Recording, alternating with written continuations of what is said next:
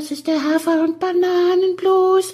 Das ist das, was jedes Pferd haben muss. Hallo, hier ist der Pferdepodcast, unterstützt von Jutta, der kostenlosen App für Reiter und Ställe. Der Pferdepodcast Adventskalender. Ja, der Pferdepodcast Adventskalender zum vorletzten Mal in diesem Jahr. Kalendertürchen Nummer 23 ich weiß gar nicht, ob man das jetzt hören könnt, konnte, im Hintergrund, da hat sich was geschüttelt, Ohren äh, haben geflattert, das war Lulu. Und auch heute ist eine Geschichte von unserem Hundemädchen Lulu aus dem Buch Lulus Live in unserem Adventskalender. Und Jenny, du hast es einrichten können, dass du heute die Geschichte liest. Äh, ja, ich bin im Homeoffice. Bist im Homeoffice. Ich bin schnell mal aus meinem Büro rausgekommen. Hast du gestern zugehört, genau, wie das mit dem Soll und Haben, Buchhaltung und so weiter funktioniert? Na klar. Hat der Hund dir ja mal erklärt. Mhm. Ne? So. Meine Meinung. So geht das. Ja, dann lassen wir sie gleich. Heute geht's um, äh, heute geht's um, um die Hausordnung für den Hund. Das ist natürlich ganz böse aus Sicht des Hundes. Dann lassen wir sie zum vorletzten Mal heulen in diesem Jahr, die Lulu mit unserem Orchestermusiker Manny zusammen. Und los geht's!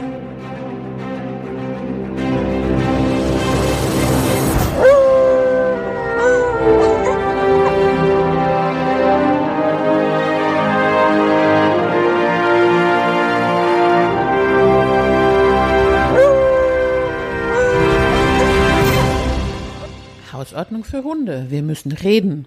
Worüber wir im Zusammenhang mit dem neuen Eigenheim auch noch zu sprechen haben, sind die Spielregeln in unserem neuen Garten. Da hat mal wieder irgendwer Vorschriften erlassen, ohne auch nur einmal mit mir Rücksprache zu halten. Geht gar nicht. Mein Vorschlag wäre, dass wir uns ganz professionell wie eine Aktiengesellschaft aufstellen. Herrchen und Frauchen dürfen gerne der Vorstand der AG sein. Sie sind die Chefs, lenken den Laden, treffen Entscheidungen. Und sie haben ja auch gute Entscheidungen getroffen, nämlich, dass unser Garten jetzt grün wird. Arbeiter verlegen Rollrasen, wichtige Männer, Arbeiter unserer AG. Wirklich entscheidend in einer Aktiengesellschaft ist allerdings der Aufsichtsrat, also, moi, meine Wenigkeit, Hundekind Lulu.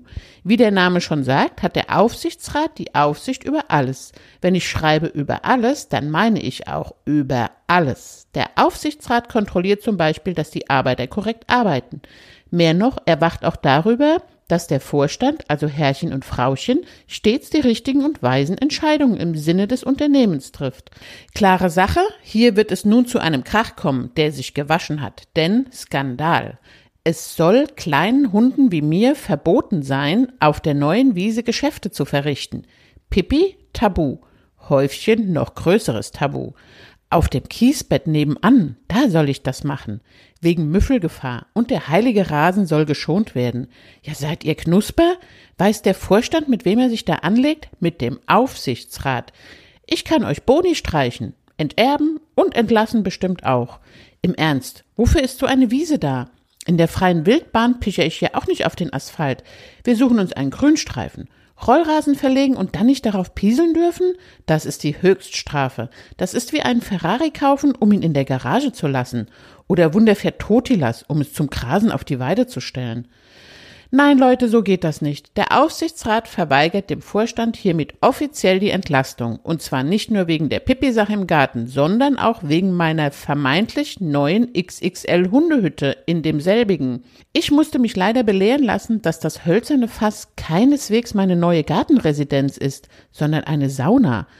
Tragische Erkenntnis in diesem Zusammenhang, ich bin eine Fehlkonstruktion oder exakter formuliert, als der liebe Hundegott mich zusammengeschustert hat, da hat er ein wichtiges Bauteil vergessen. Mir fehlen vernünftige Schweißdrüsen. Herrchen und Frauchen haben mir erklärt, dass der Sinn einer Sauna darin besteht, sie extrem hoch zu heizen und sich zum Entspannen und Schwitzen hineinzusetzen. Prima Sache, habe ich gesagt, da bin ich doch dabei.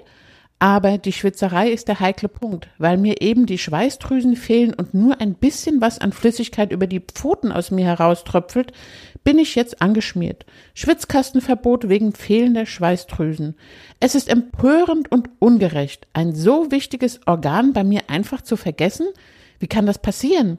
Der liebe Gott verbaut Blinddärme und Mandeln im Menschen, die sie gar nicht brauchen und reihenweise wieder rausoperieren lassen. Männer haben Brustwarzen und wissen nicht wofür eigentlich. Doch bei mir vergessen sie die Schweißdrüsen? Ja, bin ich denn ein Montagshund? Skandal.